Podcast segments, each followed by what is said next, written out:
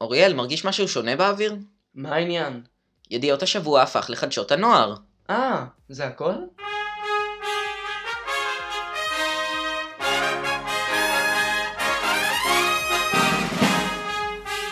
אז כן, במהלך סוף השבוע ידיעות השבוע הפך באופן רשמי לחדשות הנוער, כולל לוגו חדש, שם חדש בטוויטר ואתר חדש שעליו נדבר בהמשך. השם החדש מדגיש את זה שהמיזם שלנו מכוון בעיקר לקהל בני הנוער בארץ, והמטרה היא לקרב את החדשות לבני הנוער בצורה כמה שיותר מהירה ועניינית. אתם יכולים למצוא אותנו בטוויטר בשם החדש The News IL, או פשוט לחפש בעברית חדשות הנוער. באינסטגרם אנחנו נמצאים בשם נוער ניוז. וכמובן, האתר החדש שלנו שיעלה ממש בקרוב בכתובת newsil.cf.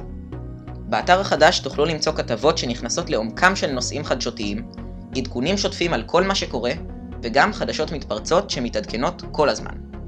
ויש כמובן גם את הפודקאסטים שלנו, תכני וידאו ועוד מלא דברים שיגיעו בהמשך.